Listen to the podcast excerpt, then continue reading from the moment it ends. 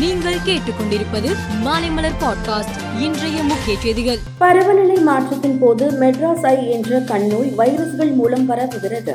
தினமும் நூற்றுக்கும் மேற்பட்டவர்கள் மருத்துவமனையில் சிகிச்சைக்காக செல்கிறார்கள். மெட்ராஸை மெட்ராஸை வைரஸ்கள் போட்டு தாக்கி வருவதால் கவனமாக இருக்க வேண்டும் என்று மருத்துவர்கள் எச்சரித்துள்ளார்கள். கடந்த இரண்டு ஆண்டுகளுக்கு பிறகு இந்த ஆண்டு நாற்பத்தி ஏழாவது இந்திய சுற்றுலா தொழில் பொருட்காட்சி நடைபெறுகிறது.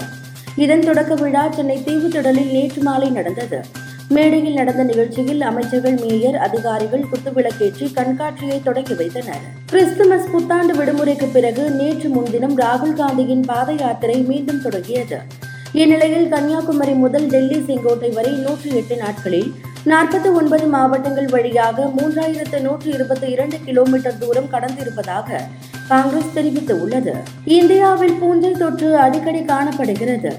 இதில் நாடு முழுவதும் ஐந்து கோடியே எழுபத்தி இரண்டு லட்சத்து ஐம்பதாயிரத்து எண்ணூற்று இருபத்து ஆறு பேர் பல்வேறு வகையான கொடிய பூஞ்சை தொற்றால் பாதிக்கப்பட்டு இருப்பதாக மருத்துவ விஞ்ஞானிகள் கூறியுள்ளனர்.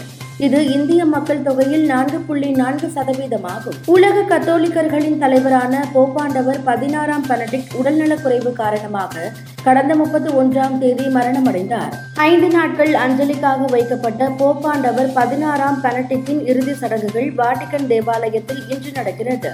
அடக்க திருப்பள்ளிக்கு பின்னர் அவரது உடல் சைப்ரஸ் மரப்பெட்டிக்குள் வைக்கப்பட்டு அடக்கம் செய்யப்படுகிறது. இலங்கை அணி இந்தியாவில் சுற்றுப்பயணம் செய்து விளையாடி வருகிறது.